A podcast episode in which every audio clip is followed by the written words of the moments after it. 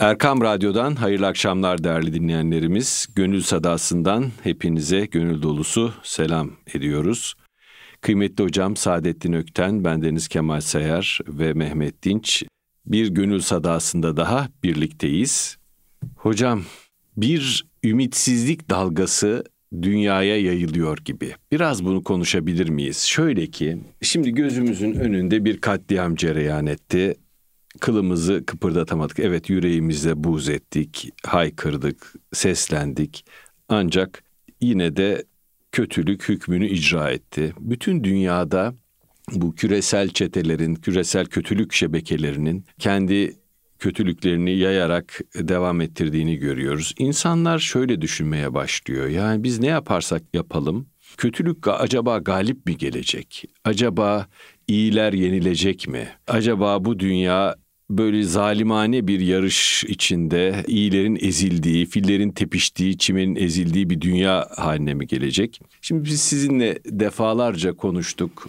En karanlık zamanlarında bile, bu ülkenin içinden geçtiği en buhranlı zamanlarda bile, dünyanın geçtiği en buhranlı zamanlarda bile siz bana büyüklerin her zaman kendi işlerine koyulduklarını, kendi işlerine yoğunlaştıklarını ve dış alemden adeta kendilerini tecrit ederek kendi içlerinde derinleşip neyi daha iyi yapabileceklerse onları yapmaya çalıştıklarını anlatmıştınız.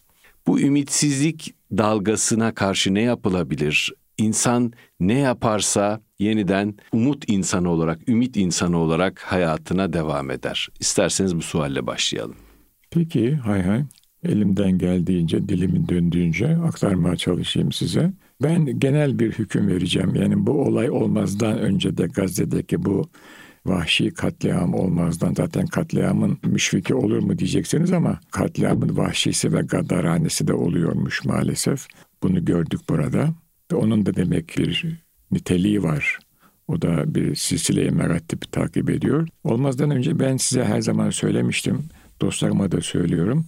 Modernitenin çok mühim bir özelliği var. Zihinleri esir alır önce.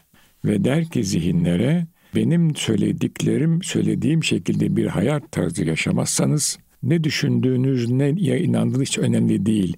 Benim düşündüğüm tarzda, tertip ettiğim tarzda bir davranış biçimi içinde olmazsanız size hayat hakkı yoktur der. Ve bu prangayı zihinlere vurur. Ve biz bu pranga içinde hayatımız yaşamaya çalışırız. Çok özür dilerim efendim. Dün meşhur devrimci Kızıl Roza'nın hayatını okuyordum. Rosa Luxemburg. Aa, evet. Çok orijinal bir kadın kesinlikle. Yani bu kapitalist sistemin aslında çarkına çomak sokanlardan bir tanesi. Onun çok güzel bir sözü var. Diyor ki bütün özgürlük farklı düşünebilme özgürlüğüdür. Evet. evet.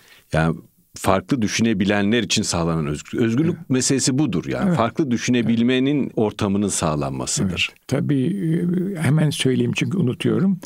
Rosa Luxemburg da benim inandığım hayat veren, ilim veren Cenab-ı Rabbül Alemin'in kuludur. Bunu hiç gözden kaçırmamamız lazım.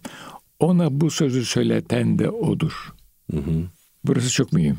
Evet. Biz bunu gözden kaçırıyoruz. İstemesek de farkında olmayarak dualist zaman zaman da pluralist bir aleme doğru savruluyoruz. Hayır. Ona bu güzel sözü söyleten, ona bu vecizeyi ifade ettiren yine hakim olan Cenab-ı Rabbül Alemin'di. Bilgece konuşturan onu. Dolayısıyla bu bunu bir defa şöyle düşünüyorum ben. Yani eğer ben bir Müslümansam Müslümanlığın düşünce sistemini öğrenmişsem şunu görüyorum. Cenab-ı Rabbül Alemin buyuruyor ki benim bu dinim tabi kıyamet baki kalacak. Bu nasıl oluyor? Yani dinin baki kalması demek bu dine uyan, emirlerine itaat eden, nehirlerinden kaçınan ve salih amel işleyen mümin ve muvahhidlerin varlığıyla olacak. Demek ki bir kişi bile olsa bu din hayatta kendisine bir yer bulacak. E, modernitenin söylediğinin tam tersi bir durum ortaya çıkıyor. O zaman akıl şunu soruyor. Peki ne zaman, nerede, kimin üzerinden? Orayı bilmiyorum. Ama en azından diyorum ki moderniteye evet sen söyledin. Benim dikte ettiğim hayat tarzının dışında bir hayat mümkün değildir dedin. Ama Kitabullah da diyor ki hayır benim size emrettiğim şekilde, benim size beyan buyurduğum şekilde bir hayatı sürdüren insanlar daima olacak. Şimdi uzaktan bakıyorum lojik olarak hadiseye. iki ortak çıktı. Birisi benim dikte ettiğim, ötekisi diyor ki hayır benim emrettiğim şekilde. Ha, demek şimdi ben ben nerede duruyorum? Bir de ona bakıyorum.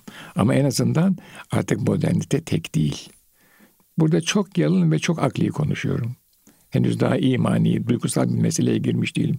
O zaman ben neredeyim diyorum. Background'ıma bakıyorum geriye. Doğduğum yer, annem, babam, çevrem. Ama modernse background'ına bakıyor.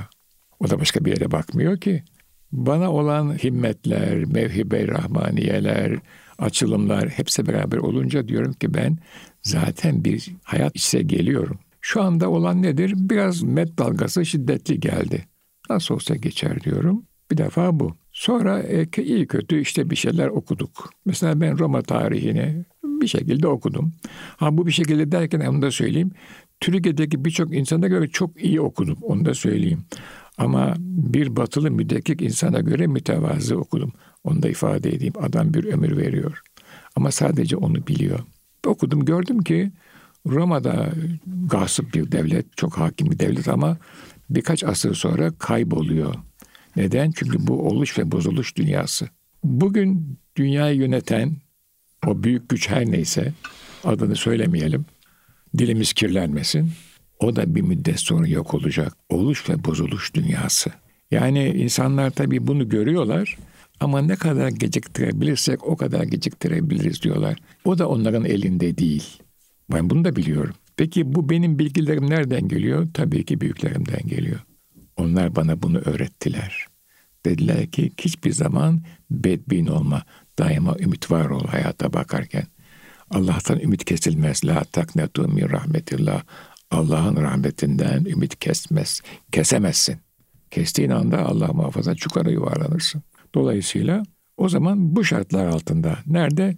Medrese Yusufiye'de, nerede sürgünde, nerede Sibirya'da, nerede Uygur Çin'de, nerede şurada, nerede burada. Ben ne yapabilirim? Buna bakıyoruz. Hocam ümidi canlı tutmanın malzemeleri neler? Ümidi canlı tutmanın malzemeleri bilgi olarak sizden evvel gelen insanların ne yaptıklarını bilmek. Hmm. Zorluklar nasıl başa çıktıkları evet. anlamında mı? Sabır, hı gayret. Çünkü insan örnek alır. Siz mutlaka örnek alırsınız. Bilmeseniz de istemeseniz de. Mesela kitaptan ilim öğrenilmez. İlim üstattan öğrenilir. Ahlak hiç öğrenilmez. İnsan bir üstattan örnek alarak öğrenir. Hı hı. Onun için bu İngilizlerin tutor diyorlar ya birebir eğitim çok önemli. Tekkede böyle, üniversitede böyle, mektepte böyle, ailede böyle. O zaman doğru ve güzel hikayeleri örnek almamız Öyle, gerekiyor. İnsanları, İnsanları, hikayeleri örnek alarak öğreniyorsunuz. Tabii sonra onun tabii en üstünde Siyer-i Nebi var. Oraya müracaat ediyorsunuz. Oraya müracaat ettiğiniz zaman sonra Siyer-i Nebi'nin yorumları diyorum ben. Yani ulema hazıratı ki peygamberlerin varisleri oluyor. Çok mantıksal bu. Onlarla irtibat kuruyorsunuz zihnen ve fikren ve ruhen. Sonra size bir takım kapılar açılıyor bunu hissediyorsunuz. Ve diyorsunuz ki evet ben bu kapılardan girdim. Peki zahir her zaman var. Kışın üşüyorsun, yazın terliyorsun. Acıkınca yemek yiyorsun. Ama biliyorsun ki rızkı veren o. Böyle baktığınız zaman ben şimdi mesela bu Gazze'ye bakıyorum. Şunu gördüm Gazze'ye baktığım zaman. Diyorum ki bunu depremde de söyledim biraz bu toplumda ağır kaçtı kaldıramadılar. Ne oldu da böyle bir muameleye maruz kaldık? İtap demiyorum şimdi söyleyeyim. Ne yaptık da böyle bir muameleye maruz kaldık? Bu bir takdir. Ne oldu? Peki buradan muradı ilahi ne? Bunları düşünmemiz lazım. Bundan nasıl halas olabiliriz? Hangi tevbeleri ettiğimiz zaman, hangi davranışı yaptığımız zaman halas olabiliriz? Alemi İslam'ın bu perişan durumu ne? Vesaire. Buradan bir şeyler çıkıyor. Biz neticede mesul değiliz. Bunu altını çok net çizeyim. Kesin kes bir Müslüman kuvve-i maneviyesini kaybetmez. Çünkü bilir ki hayatın da sahibi odur, ölümün de sahibi odur. Yani işte modernite sizi en çok hayatla tehdit ediyor değil mi? Yaşayamazsın diyor. Müslüman ki yaşamayayım ne olacak der yani. Hı hı. Benim ölümüm moderniteden dolayı değil ki o bir vesile. Benim ölümüm belki muhakkak ki belki şeyinki bir vesile ama moderniteninki ve onun kuralının dışına çıkınca beni yaşatmıyor. Tedbirimizi alacağız işte ona itirazım yok. Zahiri riayet edeceğiz ama buna rağmen bir şeyler yapmak durumundaysak ve hayat da bitiyorsa bitecek. Çünkü biz hayata sadece hayat olarak bakmıyoruz ki. Ötesine de bakıyoruz. Tek hayat yok. Tek hayat yok. Ruh baki, ceset zaten işte biliyorsunuz o yaşarken var sonra yok yani. Dolayısıyla böyle bir düşünce sistematiği içinde olduğunuz zaman duygu da sizi çok destekliyor ve size çok eşlik ediyor. Sizi çok rahatlatıyor, çok yaşatıyor ve tabiatla alaka kurduğunuz zaman, insanlarla alaka kurduğunuz zaman, onlara merhamet ve şefkat gözüyle baktığınız zaman bir başka dünyaya geçiyorsunuz. Yaşadığınız şartlar ne olursa olsun. Tabii bu çok kolay bir şey değil. Ama biz istiyoruz. Ümit kesmiyoruz. Yalvarıyoruz. Olay bu. Mutlaka ve mutlaka bu gazetede bitecek ve hiç ummadığımız kadar güzel sonuçlarla bitecek. Onu da size söyleyeyim. Yani iyice yüklendiler. Bütün önerdikleri kavramsal yapı çöktü. Herkesin nazarında çöktü ama söyleyemiyorlar. Bir tek tutundukları nokta var. Bizi tüketmeye, satın almaya alıştırdılar. Tekrar buradan söyleyeyim lütfen satın almayın. Eliniz, müstani durun. Müstani durun. Elinizdekilerle ittifa edin. Veya kendiniz bir şeyler üretin. Bitirin bu işi yani. Hepsinde alternatif var zaten. Hepsinde Muhtaç var. değiliz. Almayın ya. Almayın. Bitirin. Evet. Hayatı sadeleştirin. Hı hı. Madem bir şey yapamıyor. Ha yapıyorsunuz esasında. Hı hı. Şu anda yapıyorsunuz. Bu da bitecek bir yerde. Ama nasıl biter? İşte biz kendi varlığımızın farkına varıp hayatımızı belli bir istikamete yönlendirip ama orada sabit durduğumuz zaman. Mısır ve sabit durduğumuz Hocam zaman. o zaman ümitsizliğin bir sebebi de kendimizi tüketim çarkına kaptırmamız mı? Farkında ol, varmayarak. Aslında ümitsizliğin sebebi değil bence o ama uyuşmanın sebebi. Hmm. Ah, evet. Yani ümit etmek için insanın canlı olmak. Kendini geçmişte bir yerde görüp geleceği oradan hayal edebilmesi gerekir. Hani kökü mazide olan ati izliyor evet, ya Yahya evet, Kemal. Evet, evet. Ve bunun içinde canlı olmak lazım. Hayatla bir alışveriş içinde olmak lazım. Sürü insanı olmak konsümerizmin en temel umdelerinden bir. Sizi sürüleştürden bir parça haline getiriyor. Herkes aynı şeyleri giyiyor. Geçen bir gazete haberi vardı. Meşhur bu pahalı okullardan birisinde lisede öğrencisi öğretmenine marka bir ayakkabı alıyor. Öğretmenim diyor sizin hiç marka giydiğinizi görmedim buna sevineceğinizi düşündüm. Çünkü kendileri marka giyiyorlar. Kendilerini sahip olmakla ayrıcalıklı zannediyorlar. Evet. Halbuki olma yönünde geç kalmışlar. Hem nasıl hem nasıl. Ruhen ruhen tekamül edememişler. Kesinlikle. Çocuksu işaretlerle yani şuraya bir işaret taktığı zaman göğsüne bir markanın işaretini taktığı zaman kendini öne çıkmış ve seçilmiş hissediyor. Halbuki seçilmişlik ruhun soyluluğundadır. Evet. Şimdi birkaç şey söylemek isterim burada. Çok güzel bir noktaya temas ettiniz. Bu içgüdüsel bir yaklaşım. Yani var olmayı adam öteki üzerinden bir maddi gücüyle hakimiyet kurarak ortaya çıkarmak istiyor. Halbuki insanda akıl var ve duygu var.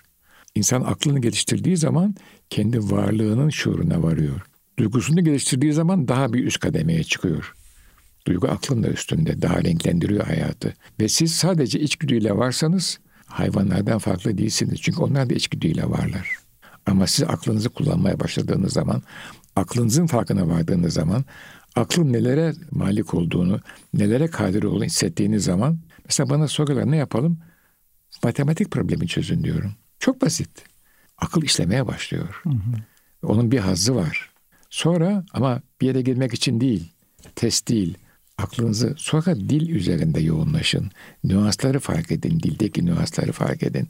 O da çok daha lezzetli oluyor o iş. Ondan sonra sanata girerseniz zaten duygu alanı genişlemeye başlıyor. Eğitim alıyorsunuz ve dolayısıyla insan varlığı sınırlı.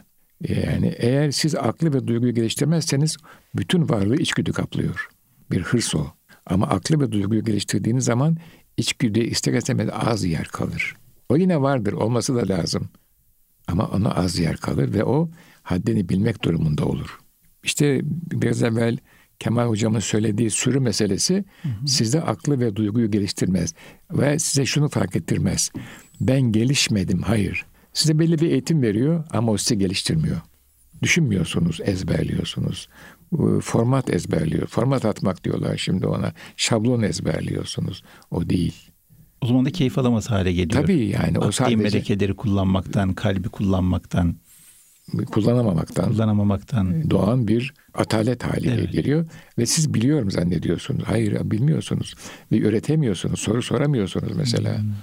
Ve Şimdi bir e, bir yazarın bir sözü var. Diyor ki Batı insanını tarif ederken modern Batı insanını diyelim. Her pazartesi cumanın gelmesini bekler. Efendim her kış yazın gelmesini bekler. Sürekli böyle bir boşluk ve bir tatil özlemi içinde yaşar durur.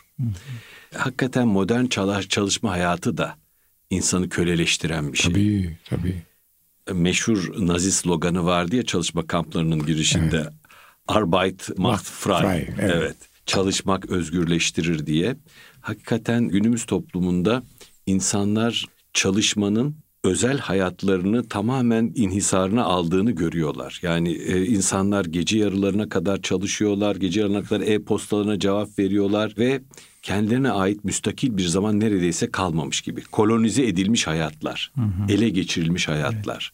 Böyle hayatın içinde insanın derin bir tahassüs geliştirmesi de zorlaştırıyor Çok hocam. çok zor. Çok Çünkü ruhun beklemeye, demlenmeye, aylaklığa, Evet. Evet. te- dünyayı temaşa etmeye ihtiyacı var. Evet, evet. Onun için de bu hız kültüründen bir şekilde sıyrılmak lazım. Meşguliyet kültüründen sıyrılmak lazım. Bugün insanlar yani kendim de dahil olmak üzere birbirimize haberleşirken diyoruz ki ya işte görüşelim. Ama bunun olmayacağını biliyoruz çünkü herkes bir meşguliyet kültürünün içinde Çok içine dibine kadar batmış. Çok doğru. İnsanla meşguliyetten daha kıymetli ne olabilir? Geçmişler, geçmiş büyüklerimiz işte Mahir İzin hatıralarında okumuştum. Sizinle de daha önce e, konuşmuştuk bu konuyu. Mesela merhum Mehmet Akif Gülistan ve Bostan dersleri verirmiş. Alırmış bir öğrenci dizinin dibine yani saatlerce Gülistan ve Bostan'dan okutur ona kendisinin ezberinde zaten. Evet. Yanlış yer okuduğu yerleri söyler ve tefsir eder sonra Gülistan ve Bostan'ı. Yani bir insana ne kadar büyük bir zaman ayırmak bu. Evet. Ama kendisi de çok istifade ediyor. Çünkü o kitaplar her okuyuşta başka iz bırakıyor, başka bir renk bırakıyor. Evet. Bir sanat eseri, bir tefekkür eseri. Ben onu şöyle al- algılıyorum o eserleri. Yani onlar bize bırakılmış hazineler. Anahtarı üzerinde. Buyurun açın okuyun. Anahtarı da dil ve dil zevki. Buyurun açın okuyun diyor. Ya o, bu hazinelerin de sahibi Cenab-ı Allah vesile olan Şirazi, Sadi Şirazi gibi. Mesela Fuzuli Divan'da böyle. Hocam bu konu çok önemli. Hocamın bahsettiği, Kemal Hocamın bahsettiği meselede olduğu gibi insanlar aynı kitabı 2, 3, 4, 5 defa okumak yerine daha fazla kitap okumam lazım. Yeni çıkan kitapları okumam lazım. Kaçırmamam lazım derdine düşüyorlar. Bu çok doğru bir şey değil o Al- zaman. Alnihat Bey'den ben işitmiştim merhum Alnihat Tarlan Hoca'dan. O böyle çok kibar, çok zarif, müeddep bir hazret. Yavrum evladım, mühim kitaplar vardır. Onlar hayatın farklı safhalarında tekrar okumak lazımdır. Evet. Böyle bir kulağımda kaldı. Sonra şöyle bir şey. Siz bir hayat serüveni yaşıyorsun. Bu bir yolculuk. Eser sabit orada duruyor. Ama siz eserin farklı veçelerini görüyorsunuz. Kitap aynı ama biz farklıyız. Biz farklıyız. Görüşümüz değişmiş, açı değişmiş. Yani bir abide düşün orta yerde duruyor. Siz mesela 20'li yaşlarda ona bir cihetten bakıyorsunuz. 30'lu yaşlarda biraz yürümüşsünüz, bir başka cephesini görüyorsunuz. 40'lı yaşlarda acık yukarı çıkmışsınız, perspektiften görüyorsunuz gibi düşünüyorum ben. Bu hiç bitmiyor. Çünkü orada bir feyiz var. Mesela benim böyle bir maceram Vesiletü Necat'la oldu ve hala oluyor. Tekrar tekrar okuyorsunuz. Evet. Hocam var mı başka böyle tekrar tekrar okuduğunuz kitaplar? Ee, tabii kitabullah var. Şimdi Ramazan ayı geliyor. Tekrar gündeme geldi Allah affetsin. Tabii şöyle oluyor yani Ramazan gelince daha bir heyecanlanıyorsunuz. Efendim mübarek üç aylar kitabullah'a bir yükleniyorsunuz. Sonra Ramazan'dan sonra nasıl olsa okurum faslına giriyor insan. Bu da beşeri bir hal yani. Biraz şey azalıyor. Tabii gene her gün okunan kısımları var da yarın okurum öbür gün okurum öyle yapmamak lazım esasında. Onu da söyleyeyim. Bu da bir e, şey olsun yani itirafı zunup olsun bu da yani. Böyle Monte var. Cristo Kontu diye bir kitap var. Ben onu çok Tabii, sevmiştim Alexander gençliğimde. Duma, Duma, evet hocam. Duma film? Duma Per mi? Hangisi baba mı oğul mu unuttum şimdi. Alexander Duma. Ama onun bir Ba- ba- babası olan. baba Per. Evet. Ha tamam. O onda yazıyordu. Çok bilge bir adam var. Bir kişiyi eğitiyor. Diyor ki insana diyor çok iyi seçilmiş 20 kitap hayatı boyu yeter diyor. Aynen öyle. Evet. Evet. Onu tekrar tekrar okumak lazım herhalde. Çünkü hayır şöyle zaten siz şimdi bir spektrumu okuyorsunuz zaten. O da ona görünüyor. Bu diyorsun burada bulunsun yanımda kalsın diyorsunuz yani. Sonra zaman geçiyor. Bakıyorsunuz ki o kitap hakikaten size lazım o duruyor. Bazıları da diyorsun ki bunu sonra okurum. Ama yani tabii ki bizim yani şeyimiz belli. Kudretimiz belli, enerjimiz belli, e, hevesimiz, şevkimiz belli. Ama o spektrumda bir şeyler okuyorsunuz. Oradan bir şeyler çıkarıyorsunuz. Ne kadarı kalıyor, ne kadarı kalmıyor ama işte o kitaplar orada gündeme geliyor, çıkıyor. E, mesela Safahat benim için böyle bir kitap. Çile böyle bir kitap yani. Niye? Onlar bizim çünkü. Yani mesela o kitaplar bizim kitaplarımız. Orada ben kendimi buluyorum. Ama onu getirmiş değilim ama orada onlar duruyor. Kitaplıkta onlar önde. Mehmet abinin Allah rahmet eylesin devlet ekonomisi öyle duruyor. Mehmet Genç Hocam Mehmet Genç? Hoca'nın, Hmm. Nurettin Bey'in kitapları öyle durur. Orada biz varız. Bir de tabii iyi kötü işte biraz da batı olur bir şeyler olur orada yani.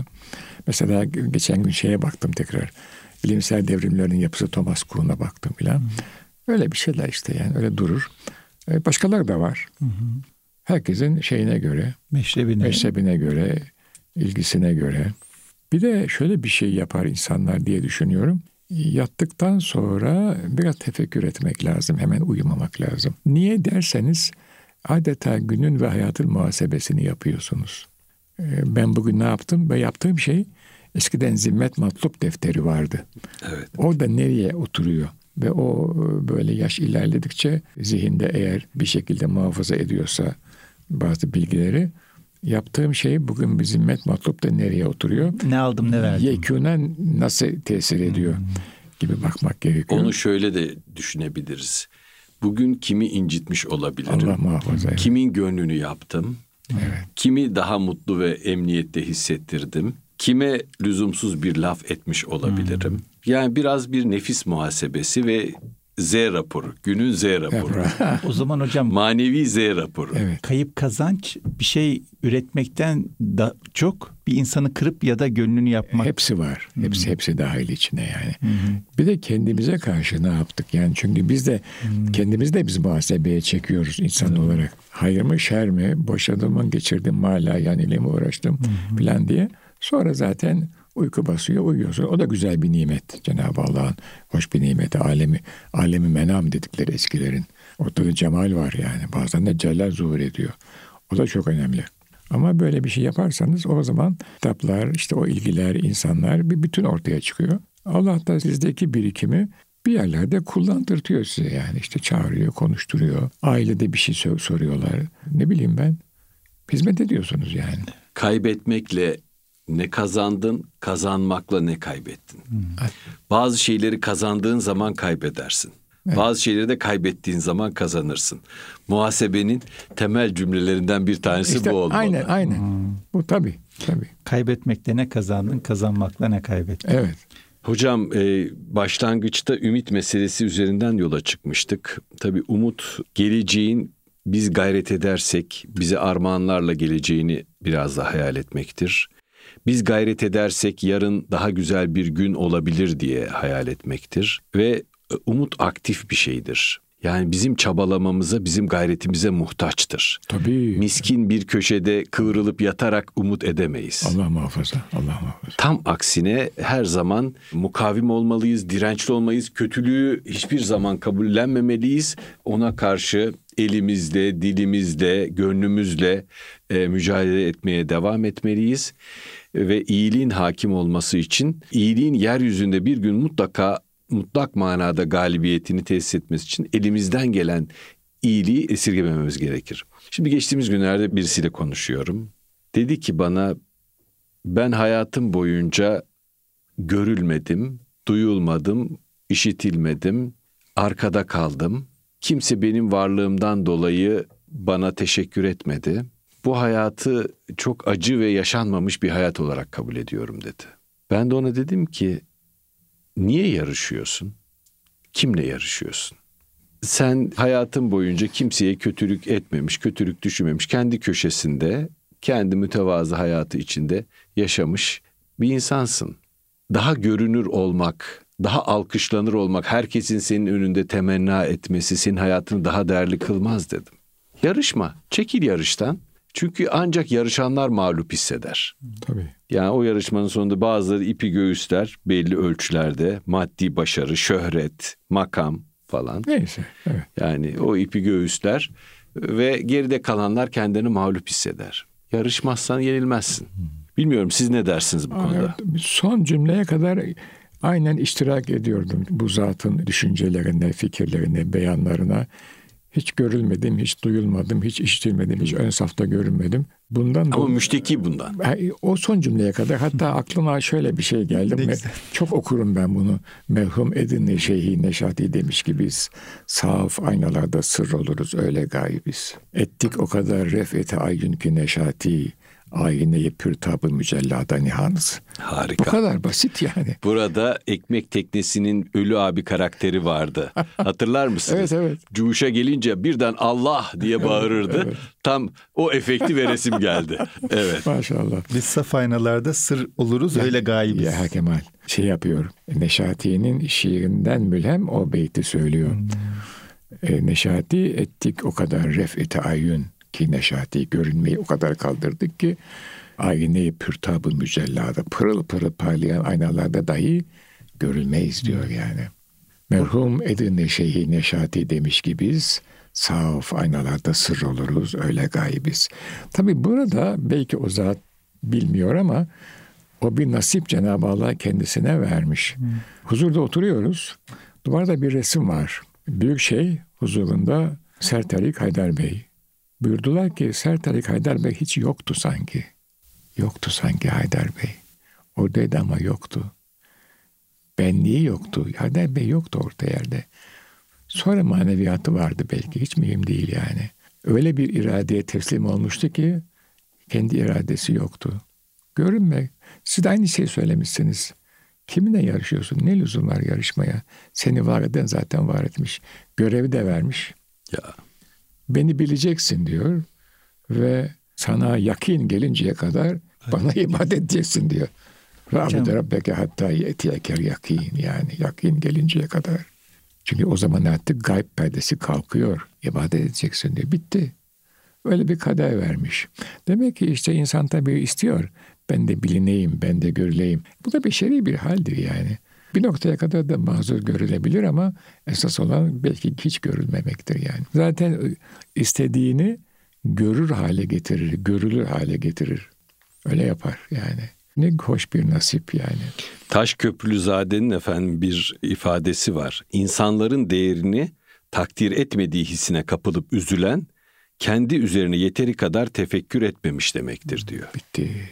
Yani dışarıdan aferin beklemek, alkış beklemek aslında kendini biraz küçümsemek, kendi üzerine yeterince derin düşünmemek manasına yani geliyor. Bir noktada da belki hani çok iddialı olacak ama küfranı nimet gibi sana bu kadar verilmiş.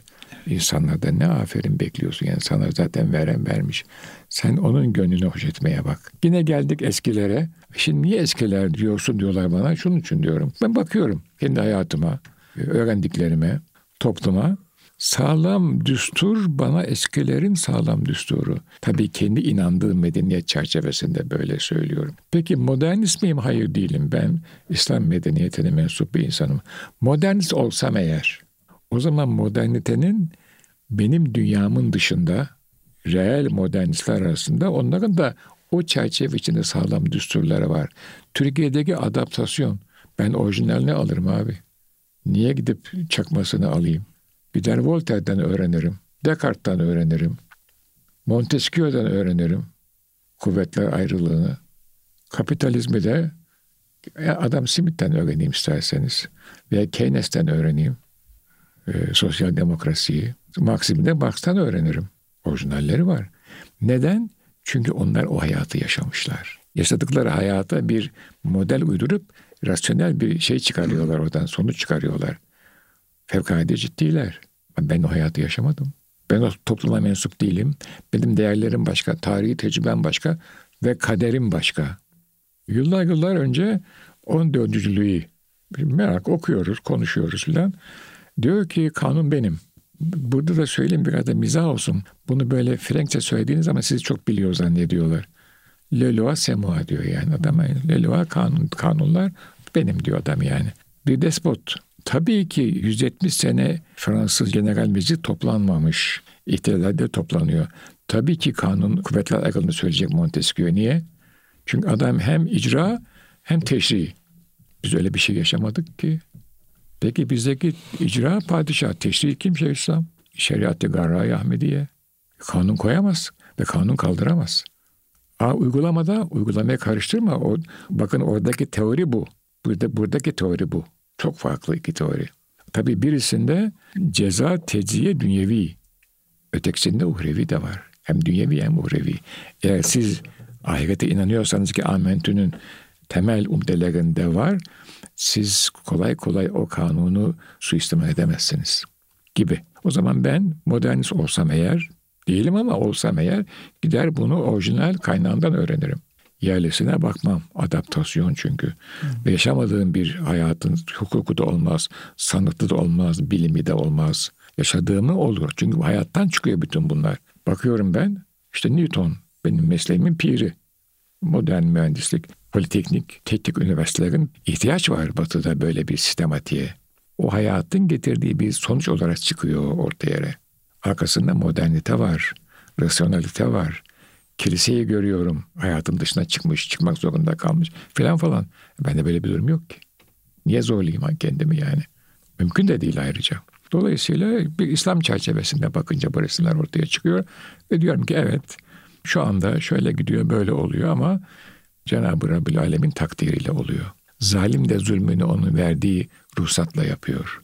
Ki bize ibret olsun diye yani. İşte açın Kitabullah'ı okuyun. Bir uyarıcı geliyor. Uyarıcı diyordu bir hazret, bir peygamber esasında yani. Öyle diyordu modernist olsun diye. Ondan sonra diyor ki Allah'ın emirleri bunlar yapmayın. Yapıyorlar. Yapmayın, yapıyorlar. Yapmayın, yapıyorlar. Sonra bir azap geliyor arkasında. Allah hepimizi muhafaza buyursun. O azap gelince eskilerin tabiriyle kurun yanında yaşta yanıyor yalnız onu da söyleyeyim. Ama böyle. Pablo Neruda meşhur Şilli şair onun bir sözü vardı. Bütün çiçekleri koparabilirsiniz ama baharın gelişini engelleyemezsiniz diyor. Evet. Ne güzel söylemiş. Bahar gelecek. Bütün çiçekleri de koparmak da mümkün değil esasında. Yani çok çiçek kopartabilir belki insan ama bütün çiçekleri de kopartamaz. Camus'un meşhur Veba kitabında da buna benzer bir söz vardır. Her kış içinde bir yaz umudu taşır. Hmm.